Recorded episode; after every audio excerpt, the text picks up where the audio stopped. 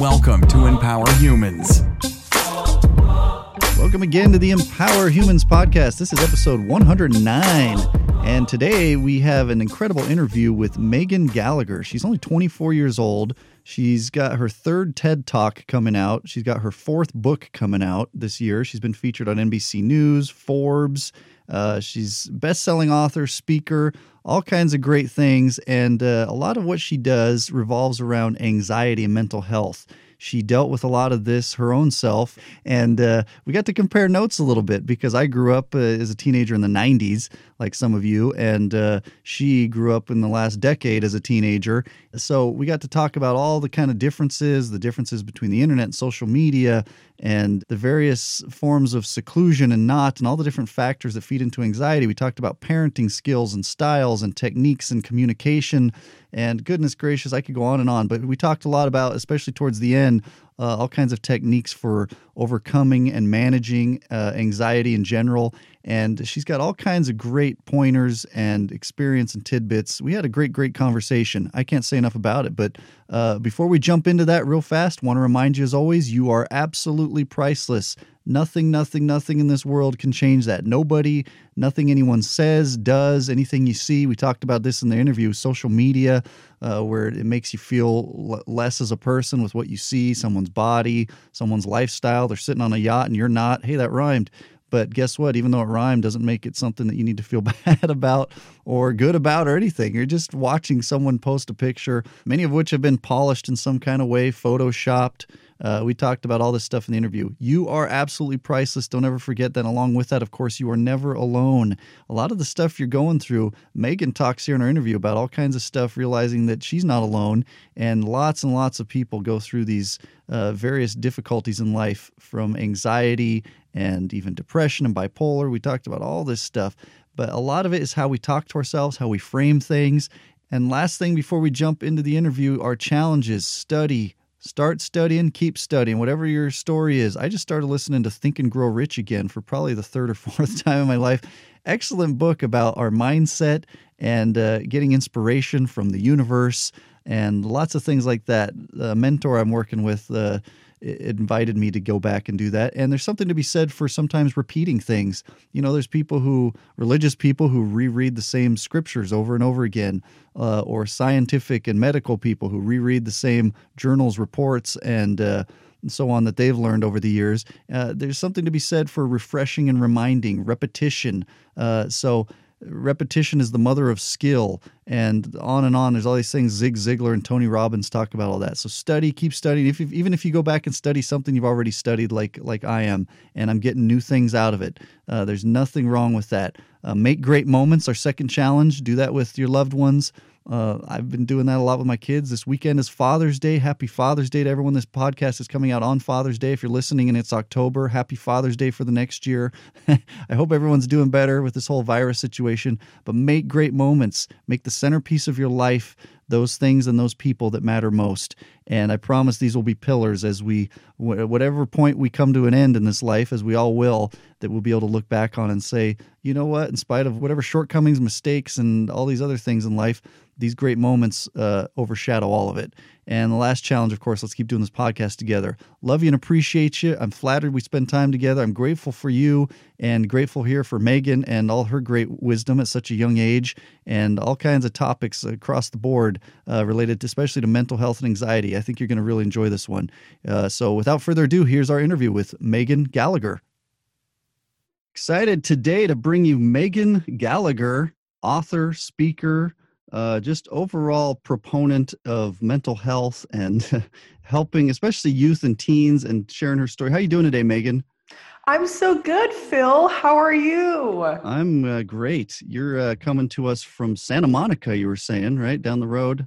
Yes, Santa Monica, California. It is currently, I'm staring out the window. It's a little bit, you know, overcast, but um, it's going to go away because it's early in the morning. But yeah, Good old Santa Monica. I've been here for a long time. yeah, cool. But you know, did you grow up in that area, or because I, I, was listening to your TED talk, you're talking about, I think you said Oakland Airport, which is up north. yes. So I actually have lived in Santa Monica, West LA, for about five and a half years, but I grew up in a little suburban town called Lafayette. Mhm. It is east of San Francisco, east of Oakland. It's by Walnut Creek, East Bay area. And so, yeah, so I was born and raised in Lafayette. And then after high school, I moved down to LA and I've been here ever since. Wow. Yeah, I know the Bay Area. I, I lived up there. My, in fact, my dad grew up there uh, in San Leandro, uh, Oh, yeah. right next to Oakland. so the airport's like 10 minutes from from his house there. But in any case, cool, cool. So Santa Monica. Yeah, I was living in Woodland Hills for a while. Now we're in Vegas, as most of our audience knows. Uh, so Oh, my gosh.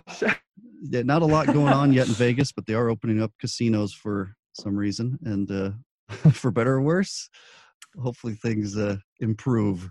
Good old casinos. You know, when in doubt in a quarantine, I think that's the one thing, the first thing people would want open is a quarantine. I mean, a casino. I don't know. I'm not much of a gambler, but people do what they do. And speaking of quarantine, and the fact that now Megan, for our audience, uh, and of course you've probably already listened to our intro if you're listening to this. Megan uh, does a lot related to anxiety. Is this a topic that you think is probably been exacerbated probably by this quarantine and this uh, this whole shutdown situation with virus? And people may be listening to this in five years, or hopefully this is cleaned up much sooner than that. So they'll be like, "What are they talking about?" But um, what are your thoughts on that as we jump in with some of the things you do? Uh, and I know that you've struggled with anxiety in your life. What are your thoughts related to this quarantine and how, how people are dealing or how people can deal with it best? Yes. So I for sure think this quarantine has um, just maximized and just triggered people to another level because, in my opinion, this quarantine is, you know, just it's like a worst case scenario fear that a lot of people have. Um, just like a pandemic, you know, like the movie The Purge or um, like just these, you know, like I don't even know, like the movie 2012 where it's just like the world ends and then Mhm. you know the grocery stores run out of food and the banks close and it's like total catastrophe apocalypse and i think it's just really important to remember whatever situation you are going through in your life whether it is a pandemic it's you know something with the government it's the economy or it's just a bad breakup or you just you're you feel like you're in a funk it's really really really important to remember you can apply the same exact tools to every situation and you know you can still do EFT tapping and meditate and write down a list especially with this pandemic you know so much is out of our like individual control like you know yes Mhm. we can all wash our hands and wear masks and sanitize and you know clean more and be more sympathetic and just have more empathy and compassion.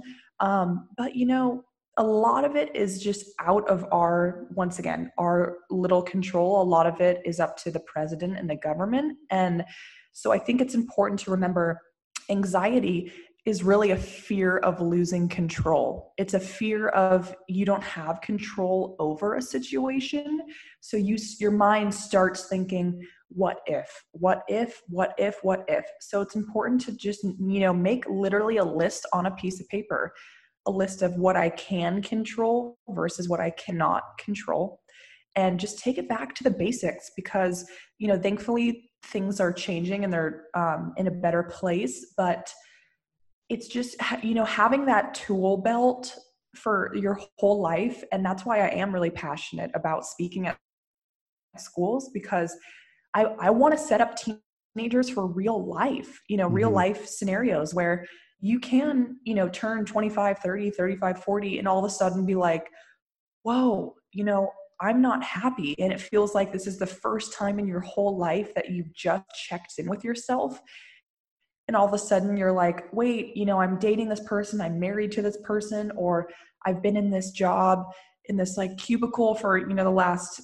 nine years and all of a sudden i'm not happy and it freaks me out because i don't know what to do like i don't know how to dig myself out of this ditch if you will and so i want to teach teenagers how to trust their gut feelings how to calm themselves down if they're having a panic attack Mhm. and how to just you know have long term healthy success not just you know burn yourself out to get like this unrealistically high gpa and then and then what you know? Like i want to give them the tools that are just going to set them up for like you know it's a marathon. It's not this hardcore sprint for 4 years and then you know you're done and you've made it. That's not life. Like we have we have a while to go. No, yeah. Well, I mean, especially you. You're you're pretty young. You just opened a whole Pandora's box of topics that we're gonna have to jump into. i know um, but n- how, if you don't mind me asking, how old are you? i just turned 24 24, youngster. I, I'm about to turn 40 myself in August. But You're a youngster too. I, I just feel like age is just a number. I don't even is. believe in age. Yeah, yeah. It's well, it is a, a deep topic. This whole thing of time and age and years and rotating around the sun and all that stuff. I know. I've got two boys myself, 10 and 8, and I feel like these topics, yeah, these topics will apply as I watch them blossom, especially my 10 year old's about to go into middle school. And uh, I think about and I look at your TED talk. Um, n- thankfully for me, I didn't really deal with anxiety per se. Mhm. Um, it- it's it seems to me, and I'd like to hear a little bit more about your background and story, if you don't mind too. But as we get into that, is this something that uh, that tends to happen more with girls and women? Uh, at least my experience from a distance and very non-expert is maybe that's the case with a big all caps with maybe. Uh, um, but t- tell me your story and let's talk about that. And I don't know about the gender part, but go ahead. Yes. So for me, I have had a long relationship, a long, healthy, you know, long distance relationship with um, anxiety and specifically anticipatory anxiety and panic attacks. And, Okay. you know, growing up as young as just three years old, my parents, you know, told me and in every home family movie that we have on DVDs in my parents' house, you know, it's like the camera pans to Megan and I'm just always crying and I always want Mm. my mom. And so I think the signs, you know, it's, I mean, it's hard to tell like when, you know, someone's like a toddler and they just cry and they want their parent and they don't want to be around crowds or large groups of people. But my, my parents had a pretty good idea. They knew that I was always the anxious child who, you know, who needed just extra attention and there's nothing wrong with that you know every like each child can be very, very different and that is good and that is fully okay and so they just you know took note of like okay megan's more sensitive and then as i got older elementary school my anxiety just manifested itself by i would cry before sleepovers you know school field trips to like the jelly belly factory or um, to Jamba Juice, you know, Mm. for like two hours, I would cry and I would start getting upset. Basically, if anything involved, you know, a, a flight, a car ride, anything where I could get car car sick or just I didn't have control. And I think that's why a lot of people have a fear of flying. It's because you don't have control over the outcome because you're not in, you know, the pilot seat. You're just Mhm. a passenger. So to me, you know, I would have these freakouts before, like well, like the day before, the night before this event, because my mind, I felt like I couldn't control it. I felt like it was like clockwork, and I, you know, was was destined. I had to freak out, and I had to do, you know, the whole like the whole shebang, and I had to get upset and cry, and then talk to my parents, and then be Mhm. calmed down, and then, but it wasn't until you know middle school my anxiety was pretty just it didn't really exist but then freshman year of high school it reared back up and it was so strong. And you know at 14 you're also going through puberty your body is changing hmm physically emotionally hormonally. And i just remember freshman year i was like what is happening? I had no idea. And i never had even heard of the word anxiety. So i thought i was literally having a stroke every day in class or a Mm. heart attack or like a brain aneurysm because Yeah. you know once again the, the symptoms anxiety can make you feel it's just you know it's like 300 different things like it's you can get a headache you can get pins and needles feeling you it's it's so it can mimic so many other things and it's it was just so scary because i would you know just try to sit in class and pay attention to what my teacher was teaching that day or try to you know focus on this test but then I felt like this looming monster, like this dark cloud come over, and it was like, you know, Megan, it's 10 a.m. and yesterday at 10 a.m. you felt this way. So it's, and I, I just, I can't express enough the feeling of, I felt like I, you know, had given the keys of my car. Like the, I had felt like I was just this prisoner of my own mind, and I felt like I was like a puppet being controlled by something else. Like I, mm-hmm. I kind of forgot that this is my mind creating these thoughts every single day. And I have control, I have power, and like I need to remember who's in control here because, you know, I can't live my life, and no one should live their life just thinking, oh gosh, well, you know, yesterday went this way, so that's no way to live life. And that's, you should never think, oh, oh you know just it runs in my family so it's you know it's the cards i was dealt and i have to accept that this is my fate but it's like you can create any life you want and you can work on yourself and change you know just whatever hereditary that you inherited or like to me i don't get anxiety anymore really and it's just something that i put in right. a lot of work to heal yeah and I think emphasis on that last word, work, four letter word. um, and, but yes, that's uh, a lot of great points and story. And I thank you for opening up some of that uh, vulnerability there because um, that's something a lot of people just kind of keep to themselves. People might be embarrassed about it. And certainly anxiety has probably existed forever. Um, I, I wonder uh, obviously you and I kind of grew up at different times. I was a teenager in the 90s, so mm-hmm. um, the internet was just barely you know b- born in the 90s and we had dial up and it wasn't smartphones and and youtube and things like that it was aol and uh, very simple html websites where cnn or you know southwest airlines and amazon started a very simple website right so uh, and so i'm just referring to the internet but do you think there's any uh, i don't know if you've thought of or analyzed this are, are there any factors that have to do with some of the changing times technologically. Um, I, because what I'm seeing and hearing and feeling as I observe, and obviously I have vested interest because I have kids. Uh, kids are isolate themselves a lot more. We used to go outside more. We used to ride our bikes more, and and I'm not trying to talk yes. down to anything either. I'm just saying that's what we did, and I don't know if those things uh, probably helped because we're out getting exercise and fresh air.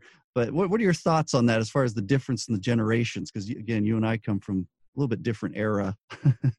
yeah, I, I, really I agree, Phil. I mean, I think in today's current society, um, not just with like quarantine, what's going on, but just you know the last decade, I really think that teenagers isolate themselves more, and I think everyone it's just the social media is so big yeah. and it's so popular and it's a trend. And i think you know making tiktok videos versus you know the traditional like i'm gonna go you know build a tree fort with my neighbors or i'm gonna go like play in the creek. I mean it's just a different world. And it you know it's it's okay but i also think it's important for parents and for teenagers to realize what they're you know what they can handle because you know just because your friends stay up till 1 a.m watching netflix doesn't mean you should. Um, and everyone is different and everyone has different needs and things that they can handle. And some people you know can't handle scrolling on instagram for three hours without feeling really triggered and really not good enough and all of a sudden you know like if you were to wake up in the morning and you're like today's going to be the best day ever and then you reach for your phone and you start scrolling and you're like and you just notice all of a sudden wow, I feel like I'm missing out. You know, the the FOMO. I feel like, wow, I'm I oh, I don't look like that. I oh, I should get a six pack. It's like, you know, you start doing this because you're seeing pictures of other people, but it's like, I mean, you don't even realize one, those pictures could be two years old, and that's the mm-hmm. truth. Yeah. Two, like you have no idea unless you've met the person you're following and you've hung out with them for like 24 hours and like you really know their real life and like just the real situation, the real deal. You shouldn't make a judgment or compare yourself because it's a waste of time and you know, it's just important for teenagers to really realize just to take it with a grain of salt. Um, social media, there's a lot of filters in Photoshop, and a lot of people are using it just to build their brand. You know, so they're so they are going to use the best picture, the, the most aesthetic, you know, pretty looking, bright pop color, um, just best picture where their teeth look the most white because yeah. you know in just like a creative um, entrepreneurial social media influencer world you know that that picture is going to get the most likes so they are going to use it. But it's just important i think teenagers are just you know sensitive and they're like sponges and they absorb whatever is around them. So like for me when i speak at schools i really like to just make it very real that you know this isn't real life. It's like an iceberg. You see the 10% above the water but there's this whole other 90% yeah. that you know you just you have no idea what that person is really like or you know how much money they really do make or if they are even happy because you know someone could smile and you know look pretty but they could also you know be depressed and like that's one thing i like to remind the teenagers please never you know scroll on my instagram feed and think oh well megan has because because i struggle every day with anxiety. It's still a thing that I have mm-hmm. to work on my whole entire life. Um, and it's to me, sometimes it feels like chasing around like a toddler. You know, it's exhausting and trying mm-hmm. to control my mind and pull it back in and yeah, um, go about my day. But I just, I like to just, you know, really tell teenagers the reality of you know this isn't real life and just like the kind of the media marketing world behind it and the fact that um you know they should just they should just have a healthy balance. Like i don't think we're going to go back to the 70s where you know people like are i don't know just like that time but it's just having a balance of you know i want to be in nature right now and kind of just listening to your body. Yeah yeah, that's uh, all excellent points. I didn't even mention social media in my little list a minute ago, but uh, and for the record, for some of the folks who may not know, FOMO means fear of missing out. Mm-hmm. so, oh yeah, FOMO um, is real. and yeah, FOMO's and YOLO is you only live once, and all these. There's all these little acronyms that have come about. There's always been acronyms, but there's more of them now, and there's all these little cute things people say, and a lot, a lot of it drives the point home of of you are missing out. You're not enough uh, mm-hmm. you do only mm-hmm. live once, so you better step up and be out uh, skydiving every day or something to something similar. Right, and, and, so it, it leaves people feeling uh, less. And I will point out too. I mean, my ex-wife, mother of my kids, um, she got into this is one of the reasons we were in LA. She did makeup and fashion and things like that, and so I kind of delved into that culture a little bit. And I saw the social media, I saw the Instagram accounts um, I won't name any by name here, but you know right. what they are oh, fashion related stuff and makeup. And women can be very catty, or there'll be some picture that's clearly very photoshopped or just just kind of a crazy picture of a girl. And then I look down at the comments and it would be, oh thank you for making me feel bad about myself today and i shouldn't right. even laugh like it's just why are we living like this and there's some satisfaction i think some get in making others feel bad where it almost lifts them up because they already feel bad. It's like this vicious cycle, isn't it? Uh, yeah, I agree. I think there's a lot of just kind of like one upping each other. And I think, you know, it's like who can post the best, you know, like craziest, most, I don't even know, to get the most likes. I think a lot of people, I think this is in every industry, um, not just beauty and fashion influencers, but also like the spiritual wellness people. I think, like, yes, you know, they're positive and they, they can like have good intentions but i also think like there's of course there's this like you know i want to have the most followers and i want to like you know be the best. Yeah.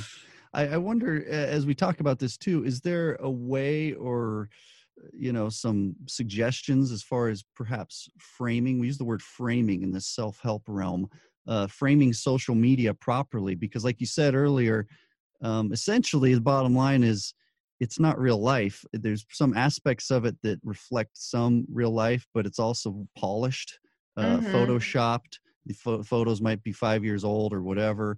Um, do you have any suggestions as people look at social media to think, oh, in the back of their mind, this is this. It's not. It's not something you need to feel bad about, especially from a woman's standpoint. Um, yes. Go ahead.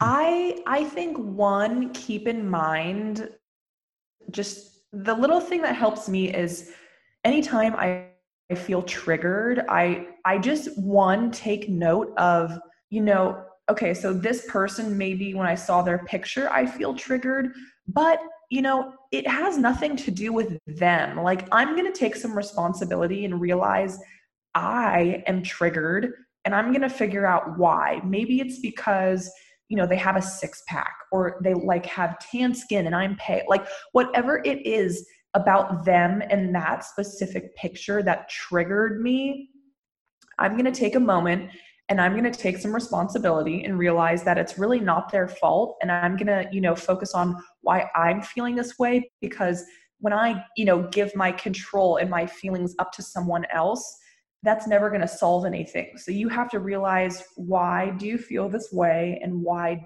why is it triggering you so much and kind of get to that root. I also think to take note of once again, have I met this person in real life? Before I make a judgment, have I met them in real life? Have I like, you know, seen what kind of car they drive, where they live, how much money they really make or you know just like have i hung out with them for like 24 hours? And do i really really know are they a really happy person? Because you just you shouldn't you know because then once again your your mind is just left to just kind of wander and like you know just dwell and ponder for like you know 5 hours. And that's just not helpful because like how is that going to give you any closure if you're just like well i don't know because you're not getting to any conclusion and you're not solving any problems. So i think just keeping those things in mind is really really powerful. Yeah. Yeah thank you for that. I and as i think about social media also uh, one question maybe to ask ourselves is what's our end game of scrolling?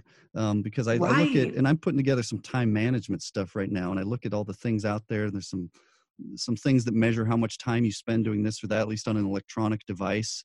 And people are shocked to realize, oh, I spent five hours on uh, social media today.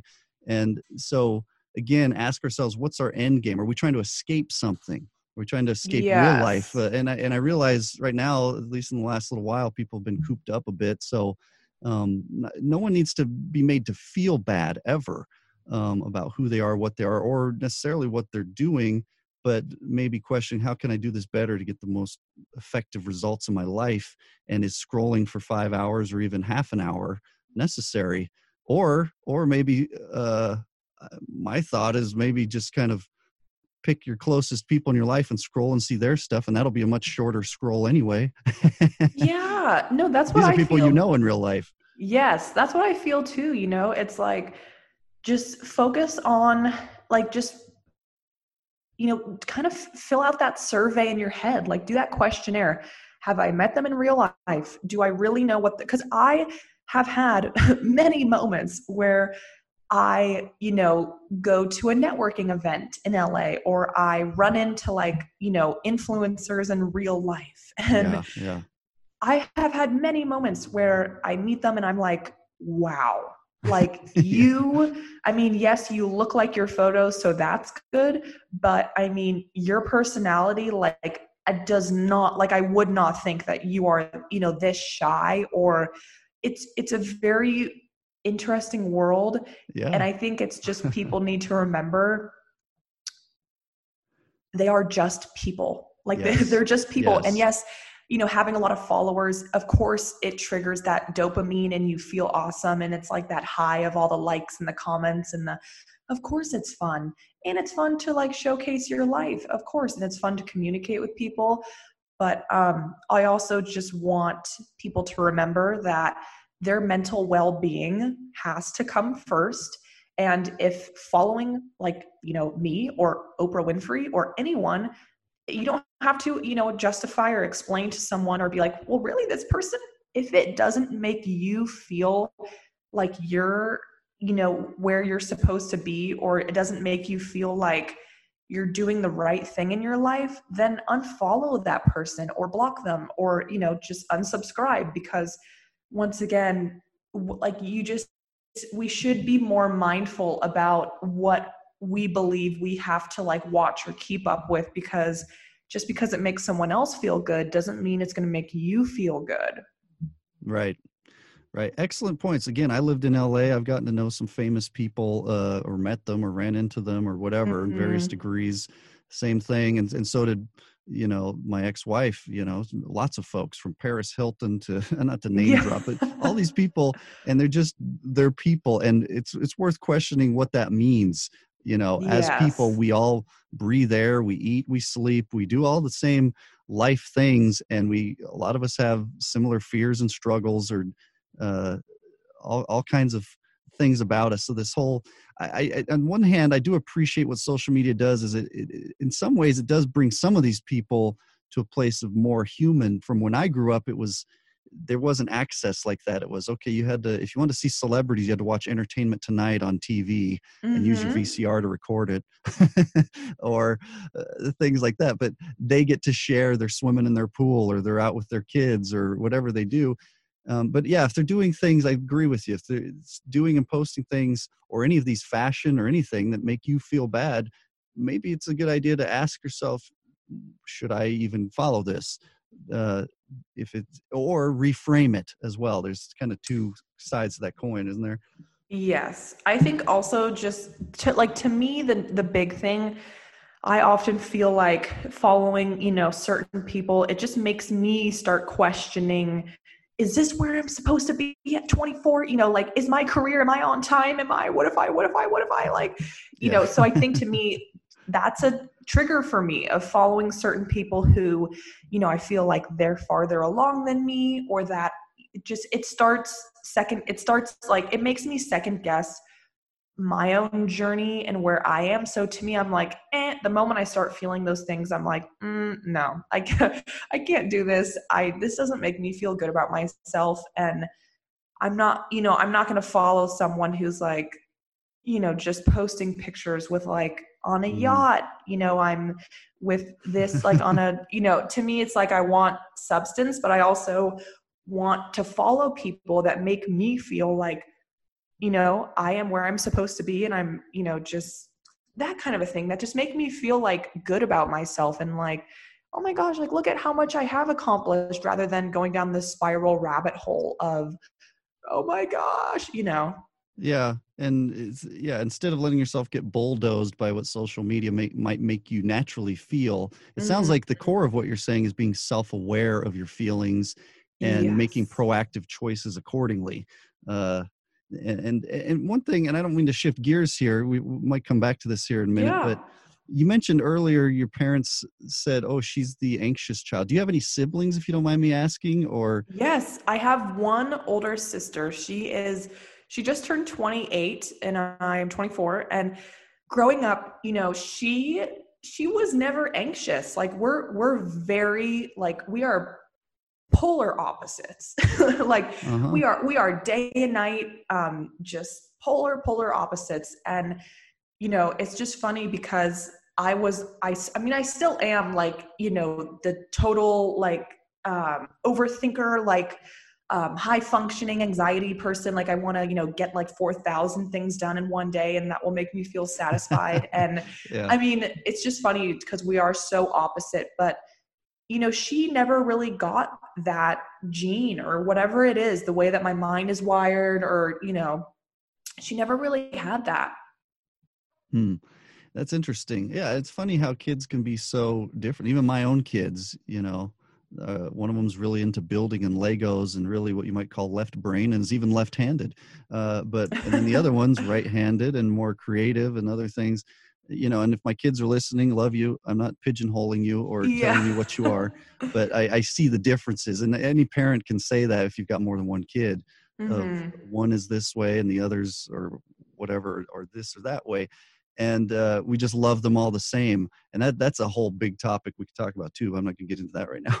Um, but love your kids if you've got loving your children the way that they are. I wa- I can't wait to have kids one day. I mean, I'm Yeah, not in the place right now, but I mean, I can't wait to have like like I have this dream of like having like I always growing up I only have one sibling, but I always wanted like a huge like Brady bunch like fun, you know, living on like a farmer ranch and just having kids like running around half naked. Like I just love that energy and like a bunch of animals and chickens and like a farm. So I can't wait to have that one day. it seems like that would. Uh, uh, at least on the surface might feed into anxiety living like that but at the That's same true, time but I thrive. Like I, th- I thrive in those situations. I think I put Yeah. myself in them.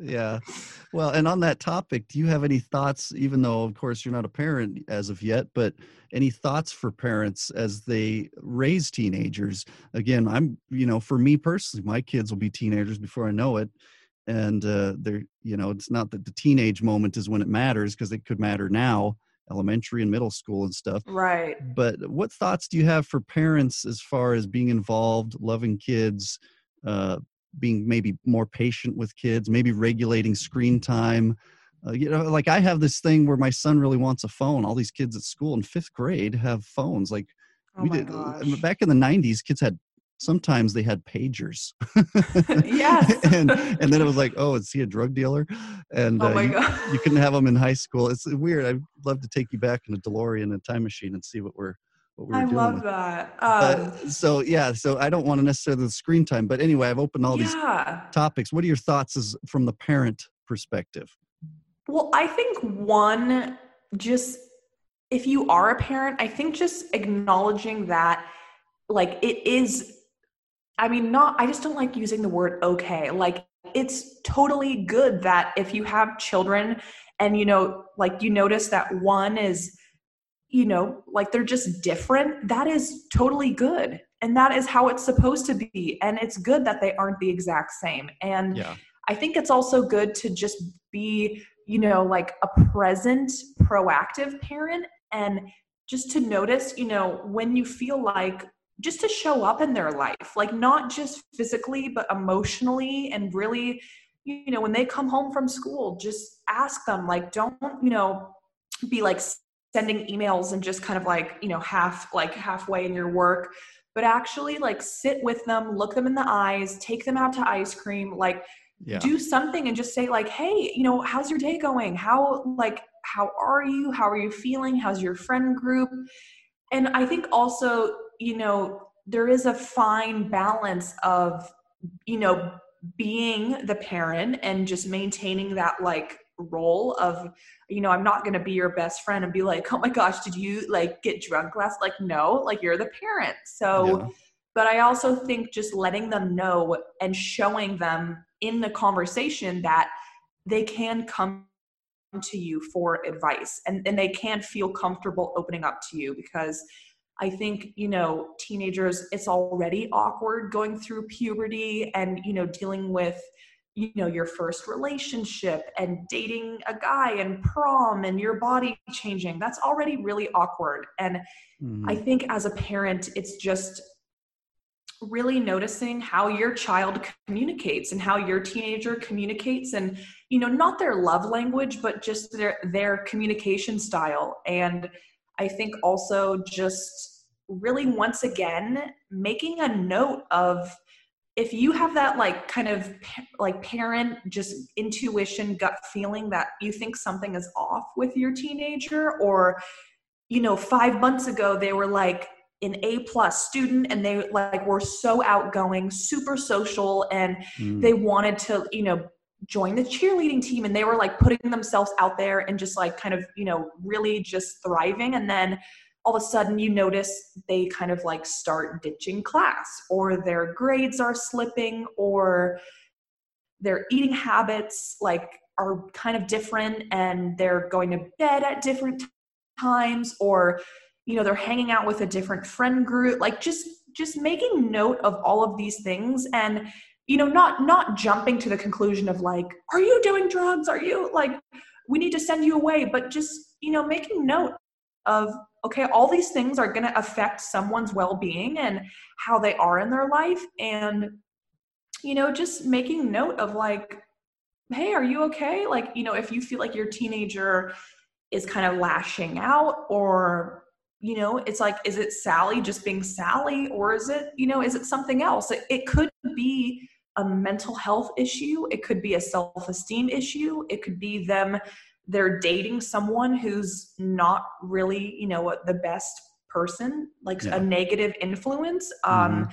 you know they could be getting into like some negative habits they could be hanging around the wrong crowd so I think to me, like the number one thing that helped me was because when I was 14 and I sat my parents down and I asked for help, I said, you know, mom, dad, I, I have these episodes throughout the day and I'm feeling XYZ. Please help me. I need help. And I'm admitting to you guys that Mike, like I, I know something is off and I, I need extra help. You know, I can't do this on my own.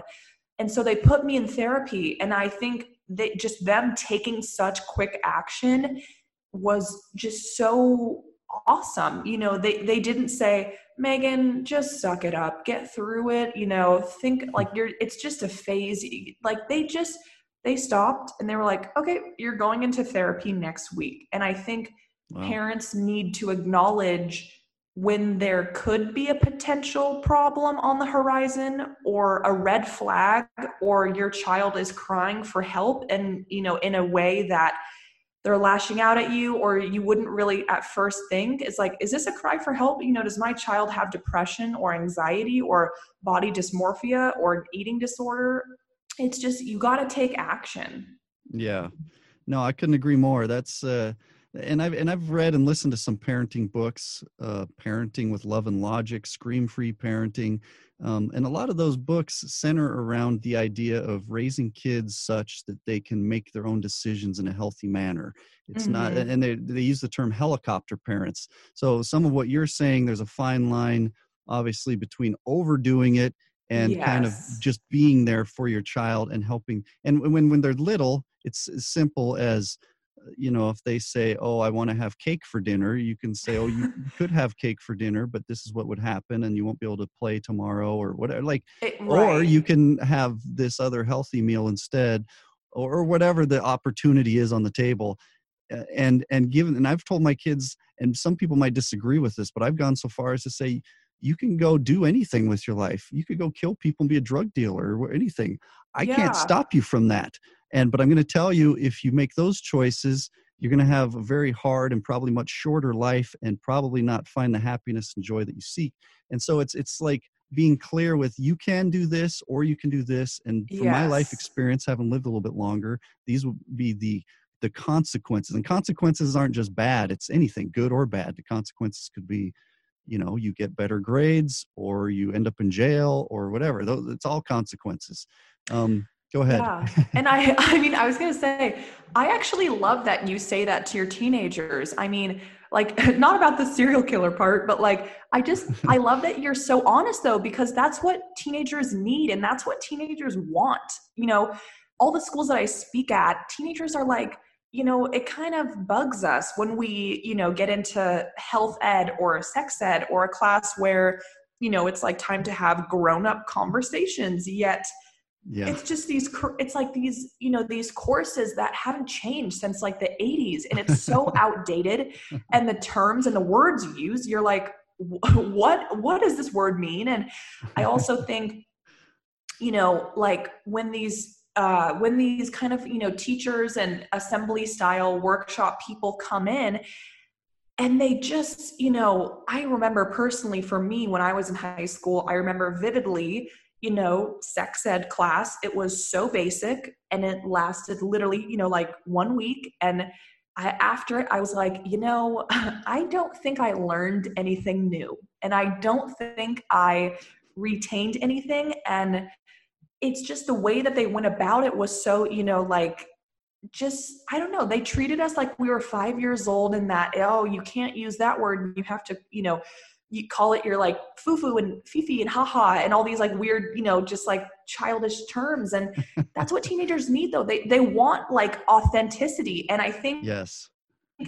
you know like talking about what you said of like you could you can do whatever you want in your life and that is a reality. And just you know making the the consequences known of you can you could drink alcohol. You could you know smoke weed. You could do these things. But there are consequences and side effects and a ripple effect to every single thing. But it's so helpful because i think when you do talk about something you're letting the teenager know that you know it's not this like forbidden taboo topic that they kind of want to try because it's like forbidden and it's like opening up you know what we said earlier like pandora's box where it's like oh my gosh i'm breaking so many rules.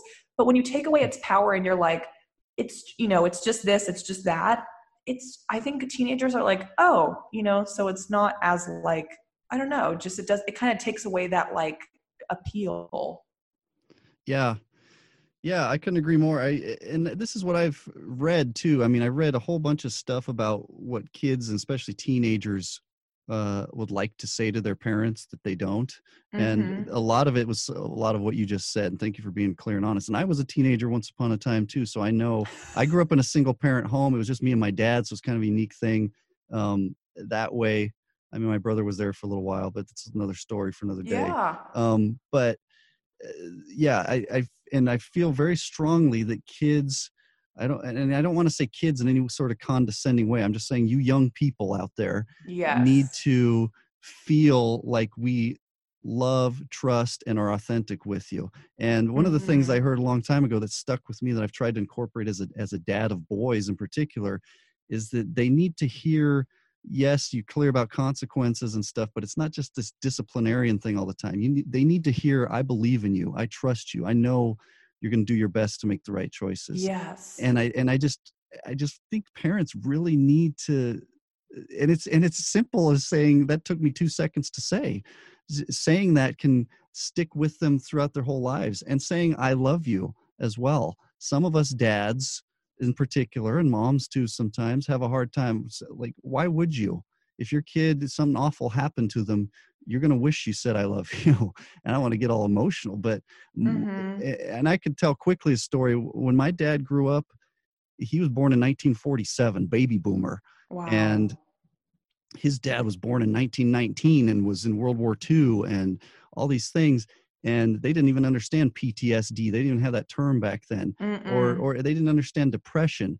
But my dad tells me his dad never, literally just about never said "I love you." And then later in life, eh, my grandfather, his father, had a stroke, and uh, there are other things that happened. But he, on the phone, he said, uh, "My dad said to him, I love you," and his dad said back, uh, "You know I love you, son." And when my Aww. dad tells that story, he gets emotional every time because he needed that for, I don't know, by that point, 50 to 60 years of his life. Mm-hmm. And now my dad's almost 73. And I'm just throwing out food for thought. I'm not trying to beat anybody up. That's what this is all about. When it comes to kids, you young yeah. people in particular, they need to be made to feel loved, appreciated, valued, trusted. I believe in you. And we raise them uh, kind of with that we use the word frame with that frame of of mind for themselves too. I don't have a question in there i'm just pointing some, some stuff no, out from my own life experience. it's it's so powerful phil and it's you know i feel the same way like that's that's such a crazy story because i have such a parallel to that. Um my dad his dad you know was world war ii like just you know blue collar kind of that baby boomer generation where you just like didn't show emotion or like affection yeah. and I remember towards the end of my dad's dad we called him papa um, my grandfather. He you know towards the end of his life he he, he you know he just like he started saying like i love you and he would like give him a handshake and just started showing his affection more. And i vividly remember visiting him at his retirement home and just noticing that. And i think it is just so powerful also just to make note of like how far we've come as a society to you know like 50 years ago 60 years ago you know no one talked about like what you said no one talked about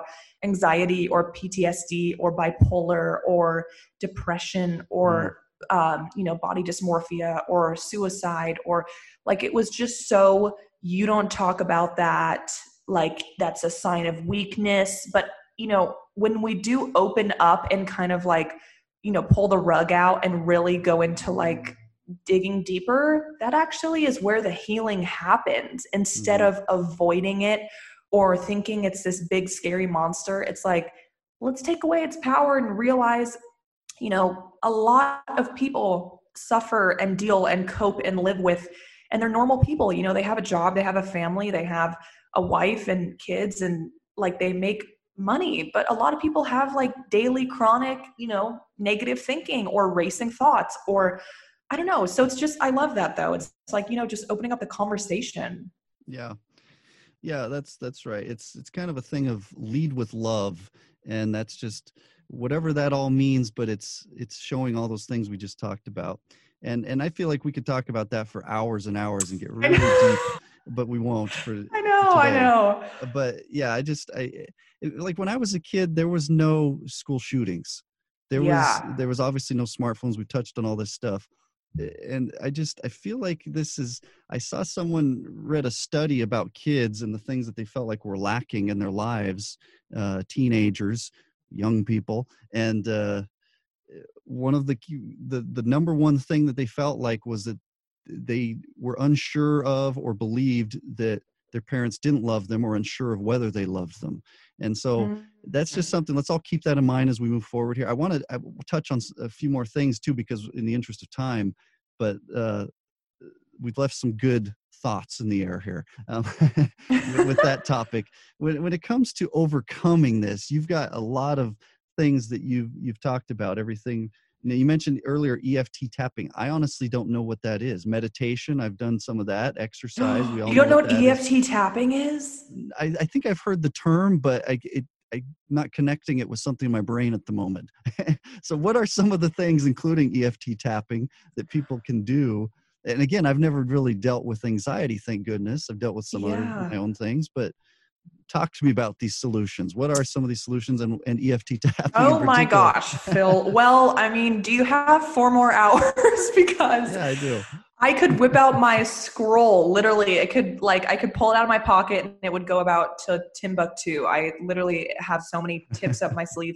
So EFT tapping is stands for emotional freedom technique, and it's really powerful because basically, you know, we as humans can store emotions in our body. So if we go through a traumatic event, um, near death incident, just you know, witnessing something traumatic in our brain kind of puts on that fight or flight mode and can't and it can't really process it and we kind of hold on to that and harbor that or same with panic attacks um, eft tapping is a really great way to basically similar to acupuncture where you know they're putting the needles in certain kind of energy meridian lines throughout your body Hmm. so EFT tapping, you know, if I it's hard to like kind of talk because I like it's really visual because you're tapping on your body, but basically you start by tapping kind of it's called the karate chop point on the side of your hand, like where your pinky finger is, that side of your hand. Mhm. You start tapping with your other hand and you just you start off by saying e- even though. So let's say and I, I love EFT tapping because I can apply it to anything in my life. So, like, I would say, even though, um, you know, like, uh, even though what my sister said really bothered me, even though, and you you start off negative and then you get to positive. So, you start off, even though what my sister said annoyed me, and then you kind of do one round it's called so then you go from karate chop to the side right above your eyebrow and then you go to your temple and you just do it over and over and you say, you say that one thing over and over again and then once you've done like one whole cycle of going karate chop point for like 10 seconds and then right above your eyebrow your Mhm. temple under your eye um, between your nose and your upper lip that point and then your chin and then your collarbone and then on the top of your head that's like one cycle of tapping. And then the next cycle you start you start by saying um, you know even though it bothered me but i also know that you know we have a different sense of humor or i know that we we view the world differently. Yeah. And that's okay. And i know like so you basically you're getting to the root of like actual solutions and you're kind of helping your brain come up with like a positive replacement thought. So you don't have to feel so you know like oh gosh this problem is bigger than me and like you're being swallowed by a wave in the ocean. Like this EFT tapping actually allows you to you know kind of just take away its power and just like pull the plug and you're like wait it's, it's not this like scary you know it's not as big as i thought it was. Yeah. Thank you for explaining that. That's uh, that's very interesting.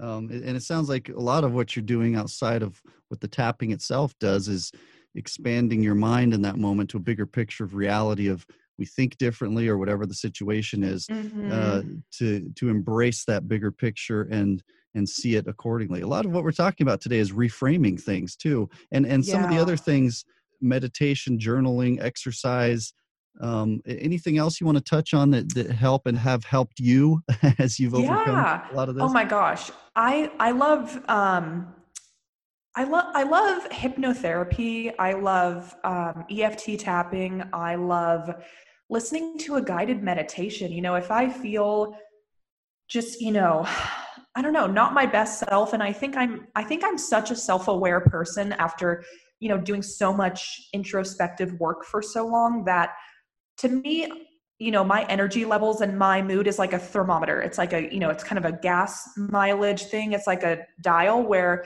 i can tell when i'm in a good place when i'm in my normal you know zone of feeling my best. I can tell versus when it's off. Like i just know it and i can feel it in my body and the way i'm thinking. So i love listening to you know a quick guided meditation on youtube. I also one now at 24 something i didn't do when i was younger but now i'm obsessed with it. I love breath work. I love Mm. deep breathing and it's you, you can google it like wim hof the wim hof method. There's so many different styles of deep you know breathing but it really really really helps. Like that to me i'll lie on a yoga mat and just kind of really push out my stomach like over exaggerating and just do this like diaphragmatic breathing for like 30 minutes or 10 minutes. And that to me always helps. It always makes me realize, oh, wait, you know, I'm, I'm breathing so much and so deeply that I ha- like I have to focus on just my stomach right now and one thing only. And that helps me kind of like pull back in like, oh, wait, it's my mind just wandered, you know, so I'm just going to reel it back in. And that to me, the breath work helps every single time.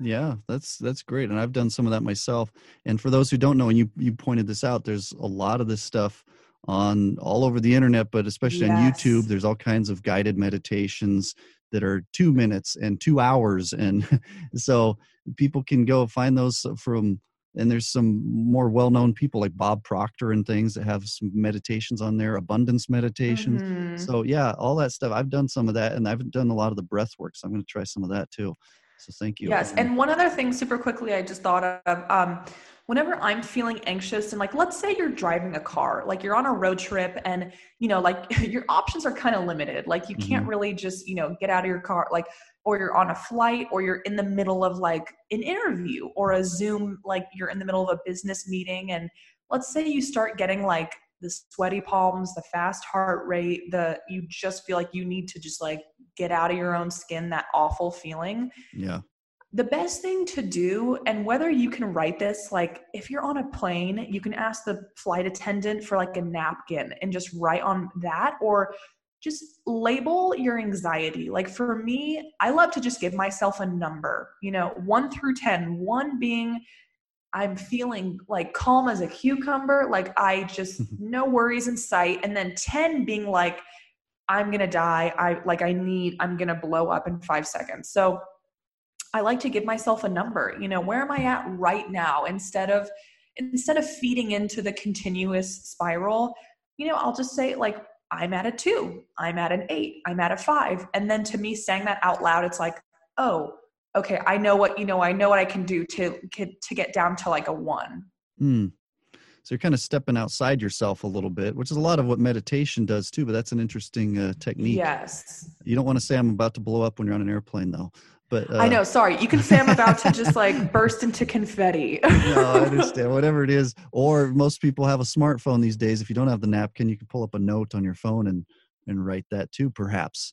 Or Um, oh, there's so many ways. Like an audio recording. I don't Yeah. know. You can also just you know write in a magazine. I mean, like there's just yeah, yeah. you're you're not you're not alone and you're not trapped. And I think it's just you know taking it take like peeling it back of just okay well if i you know if i'm on an airplane and i'm having a panic attack well you know what are my thoughts? Like let's you know open the page and kind of like take a look inside my brain because you can't also i think people kind of forget that you can't feel good and also be thinking negatively or thinking a thousand things you know per second or imagine oh my gosh this plane is going to crash and then we're going to well that's why you're not feeling good like you you the two and two go together. You have to be thinking good in order to feel good. So if people you know need like help indicating what's up and why they feel funky it's your thoughts because your thoughts create the feelings. It's you know you have to make sure they're positive. They are just focused on what's going on around you. Another great thing super quickly is Mhm.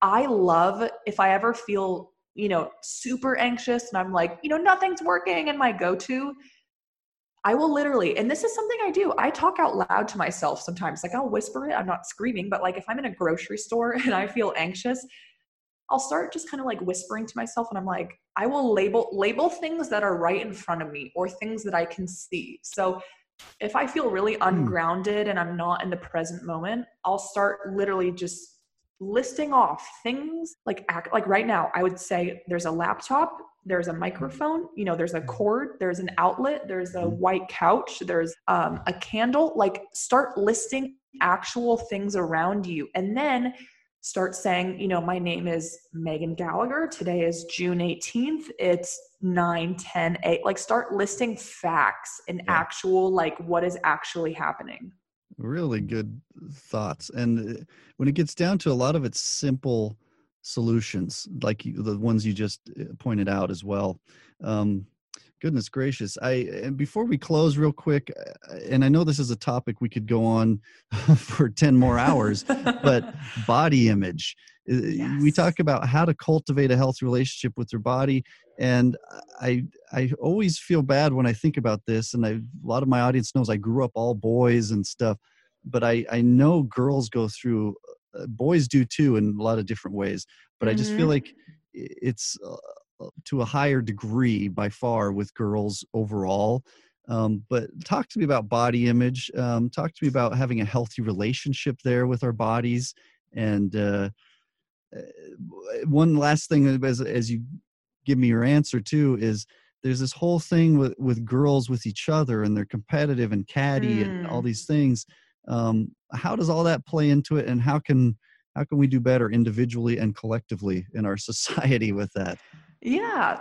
So I think body image issues, um, I personally think that it stems from three different places. I think one, it can either stem from, and this is if you are a boy or a girl, because as I've learned, something I was not really aware of when I was younger is that boys and men can suffer from eating disorders and body image issues oh yeah just as much as females do. yeah And so I believe body image issues and body dysmorphia, it stems from three things. One, it could be the family and the environment you grew up in. So, you know, if you grew up and let's say your your mom or both of your parents constantly were talking about food, counting calories, you know, like dropping weight, how much did you exercise? Like that's just what was going on all the time Mhm. you're you're going to absorb that because your parents those are like the first people that you know you look at in your life and you're like this is what a healthy relationship is you are absorbing you know their traits and their characteristics so you know hate hate is learned in the household like people aren't really taught that in school so same thing with you Mm. know unfortunately if you're a young girl and you grow up with a mother who is you like see her and she's standing in the mirror like pinching her stomach and you know saying oh gosh i look so fat and all these really awful things unfortunately you know that's going to rub off on you one way or the other. And unfortunately you're going to absorb some of that. And um, also you know i think body image issues stem from society. And i think that the societal pressures of what you know women and men are supposed to look like or they're supposed to be like this at this age. And if they're not like this or they haven't accomplished this then oh gosh you know they're going nowhere. But i think mm-hmm. The commercials the entertainment industry just this beauty standard and i also think um unfortunately the trends that we are in currently with you know botox and fillers and lip injections and what's in right now because it's it's always a trend you know in 5 years it's going to be something different but whether that's like getting butt implants or injections it's mm-hmm. but but society trains people to believe that and it, it's just in commercials you know those botox commercials where you see people like walking through a park and you know their day the clouds disappear after they've gotten their injections it's basically you know society tricks people into believing or you know just the beauty industry that once you get that filler, that injection, that Botox, that um, plastic surgery, that you know the boob job. Once you get that, you will feel happier. You will be more complete. Your life will improve. But that's not true, and that's putting your happiness and your self worth and your self love into someone else's hands, like a surgeon or a doctor, which that's far from the truth. And, and I also think body image issues can stem from just the way that our inner self talk. For me personally, growing up, you know, it those two were kind of knocked out of the park. Like I didn't grow up in a household where my parents talked about food or bodies or counting calories or you know, obsessing over what people look like and making comments towards strangers. I, I didn't grow up that way. Um, I also didn't grow up I grew up in a very tiny town, um, so I didn't really grow up in a town with billboards and you know like that kind of stuff. So to me, my body image issues stemmed from the way that I was talking to myself and my inner dialogue. And, you know, unfortunately, um, I just, I never felt pretty when I was thir- uh, like 11, 12, 13, 14. I, I never felt pretty. I felt like I was, you know, the goofy class clown, the awkward, gangly, you know, like pale girl with the big forehead. Like it's just it's so sad because these are things that i would tell myself. You know mm. no, no, one i was never bullied. No one was coming around and you know at lunchtime being like megan the pale girl. Like this was just me doing this to myself. And yeah yeah. so i think it's just important to notice one to quickly summarize that body image issues, body dysmorphia, eating disorders can come from three different places, in my opinion. One, it can be your household. Just notice the vocabulary, the dialogue that you grew up with. And if your family talked about food and calories, and you know, you grew up like with your parents being like, Ooh, look at that fat person crossing the street. Like, then that's the way that you're going to talk, probably. Two, it can also come from society where you, you know, just where you grew up but also just you know the the commercials the magazines the billboards the constant you need this lipo procedure and then you need mm-hmm. this and the addiction to the race to nowhere of oh but once i get this and then this boy will like me but it's not true and then three it can also mm-hmm. just come from your own self and you know kind of beating yourself up about things that are out of your control mm. Yeah, that's pretty deep stuff, and uh, aspects of it make me feel bad for a lot of people. Um, I think yeah. we, uh, most of us, have some sort of struggle, and insecurity with our bodies uh, at various stages of life and in various ways, um, but certainly some far, far more than others. And uh, I just, uh, one of the things you said about hate starts in the home, and I think to people hating themselves or not liking mm-hmm. themselves, it starts there too. And you know, I've always thought it'd be interesting eh, for me as a guy who grew up with all brothers and now two boys, if I ever had a daughter um, you know, if I ever get remarried or whatever. But um, it seems like such a responsibility as a dad uh, to raise girls. Uh, girls look to their dads a lot for a lot of, and their moms too for different yeah. things. And but to feel beautiful and to feel enough and uh, it's not my place to speak to the planet uh, you know, it'd be great if everyone on the planet was listening to this podcast, a lot of responsibility. But if I were speaking to the planet, I would say to the women out there and the men too, but everybody, and this is, sounds a little bit too kind of cliche maybe, but everybody is beautiful. Women yes. are beautiful. All the things you're talking about with you and your youth, and you said no one else was saying those things. That's a reflection of uh, this is just in your head and there's yeah. so, and in anything in life like with the anxiety it's stopping and grounding ourselves with reality whether it's yes. our body image whether it's the airplane or all of the above at one time goodness gracious i know i've watched people have panic attacks and mm-hmm. anxiety and i know it's it's very very stressful doesn't even begin to describe it but um, grounding ourselves in our body image and in mm-hmm. our outward image it's like inward and outward image of the world um, because reality is far greater than the delusions that we that we tell ourselves and uh, goodness megan we could talk for hours and hours You've got, we've already know, gone i think over an hour here but i know this is the funnest i mean i just love talking about like life and you know deep things for yeah. like i could talk about this we could do like a marathon for like four days in a row let's do it we'll, we'll get a, a, big audience on youtube and we'll just talk for four and everyone will get bored after 10 minutes. i know except us. I know that's so true. Um, well, again, you've got a book coming out. Do we have a title on the book in the fall? It's it's a secret. I am keeping it held okay. off because I just um, the title is still a secret. Um, but I have a book currently in the works on the manuscript, um, and then I have an editor as well as a ghost writer. Um, and this book, I'm really excited because it's hardcover and it's i'm going to pitch it to publishers and you know cross my fingers um, i'm excited to go on that little you know journey of pitching yeah. it and just hopefully getting it picked up by you know like um, harper collins or penguin or random and just very very excited for a book tour in the fall and um, yeah you know it's just it's the book is really not to give too much away but the book is it's just still about my experiences as a teenager with school and why I am on this mission to change the public school system. And I mean, change may not be the best word, but you know, just to like, I don't know, make it more modern and to like implement classes about you know self-love and kind of more up to date like current like social media and with the current times i think just a refresh yeah, that sounds great.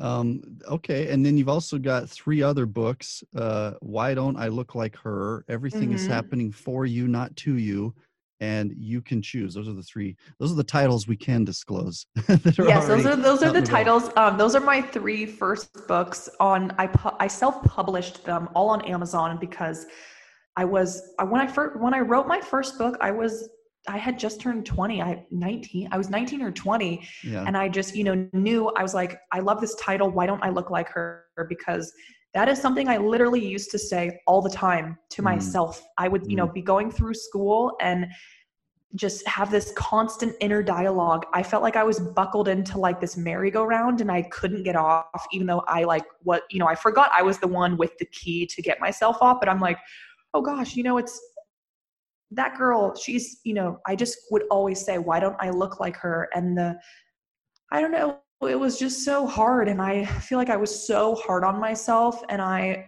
I don't know, it's like, and I remember when I was younger, I would come home crying from school a lot. And mm. my mom would say, you know, Megan, if I could like give you one gift, it would literally just be for one day. I would wish that you could see yourself through the eyes of the people that you make feel so good because she's like megan you're such a special person. Like you make people you make other people feel so good and so special and so happy. And i really wish like for one day you could just feel that instead of beating yourself up about the size of your forehead or how pale you are. Like she's like you, like you just have no idea.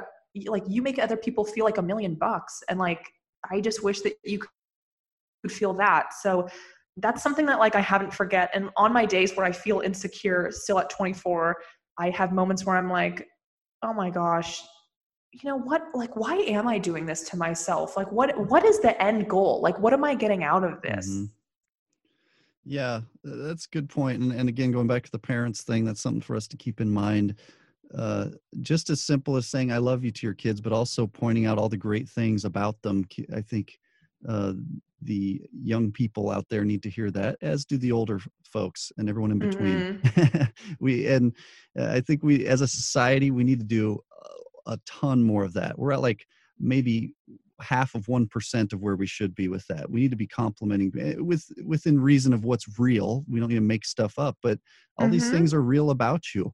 Like uh, like everyone, you're a beautiful young woman. I don't say any sort of flirty way or anything. You're a beautiful young woman. I've seen your pictures, and all the yeah. people out there have their beauty, and they need to know that, and and they need to hear that from others too.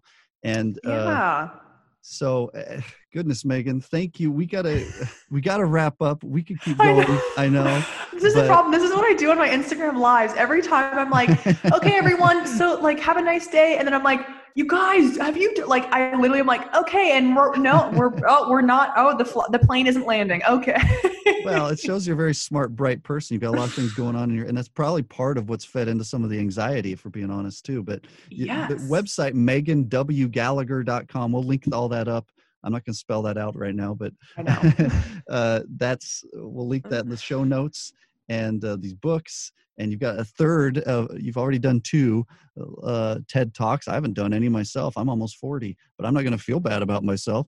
Uh, mm-hmm. your no, third no ted talk that. coming out in the summer as well. So a lot of things to look forward to on uh, as far as your content coming out and you've got a lot of great things to say and i appreciate you sharing that. Uh, one of the things you said where i'd like to wrap up with this if there's uh, I don't I don't know if I dare ask you if there's anything you'd like to add in closing. oh gosh, I mean it's like closing part one, part two, part part half. Um, I yeah, you know, I would just say to anyone who's like listening who just feels like you know I feel like no one understands how I'm feeling or that no one's been through this and overcame it. I would say one, you're not alone. Um, two, there are people who have been through what you are feeling and who have come out on the other side. And three, I would say give yourself the permission and like give yourself the key to thinking good and feeling good. Like allow yourself to just take a vacation in your mind. I think we as humans, but specifically people who overthink or who overanalyze, I think we you know kind of torture ourselves and we spend hours and days dwelling and going over things in our head like scenarios mm. that we didn't have the control over just over and over and over again. Yeah. And it's so important to just you know what? It's like give yourself the permission to just say I accept and I move on and just start practicing the art of like letting go. I I will be doing that probably till I'm 99 years old. Um, but I just to me it's like give yourself that gift of just letting go and enjoying your life and not worrying because you don't want to get to like, you know, 80 years old and be like, wow, you know, I spent my whole life just like I was so worried about I don't know, you know, other people and what they would think and all of these, you know, worst case scenario outcomes that most of them never really came true. And it, I kind of, you know, built it up in my head to be this thing that it's like, did, well, did that really happen? You know, so I think mm-hmm. just giving yourself the gift. Yeah, that's a beautiful note to close on give yourself a gift and various ways to do that and you can do small gifts along the way of the breathing techniques and the meditation yes. and and the uh, EFT tapping and all the other things yeah. we talked about. There's so much we talked about. So go back and listen to this episode 200 times and uh, absorb it all. And yes. last thing I would say that I heard in your TED talk that I is a simple concept that I think we all need to remember is but you said life begins as you step outside your comfort zone. Mm-hmm. And sometimes it's a hard thing to do for people with anxiety but with all these other techniques and there's tools at our disposal you can have do and be anything you want in your life. And megan thank you thank you so much for sharing all these things today and uh, all the beautiful things that you are as a person and share with the world. And uh, we look forward to your book, and we'll find out that secret title sooner or later. I know. Thank you so much, Phil, for having me on. This was so much fun. It's the best way to start my morning because now I think when we started, the clouds were, it was kind of cloudy out, but now it's like blue skies. We're part of the clouds in LA. I know, part in clouds. Um, but thank you so much, Phil. And I, this was just so much fun. Great, thank you. And to our audience, this is how we close the podcast. I always say, empower yourself, empower the world around you. Thank you. Thanks so much for listening to Empower Humans. If you enjoyed the show, please rate and review this podcast. For more great content and to stay up to date, visit empowerhumans.com. We'll catch you next time.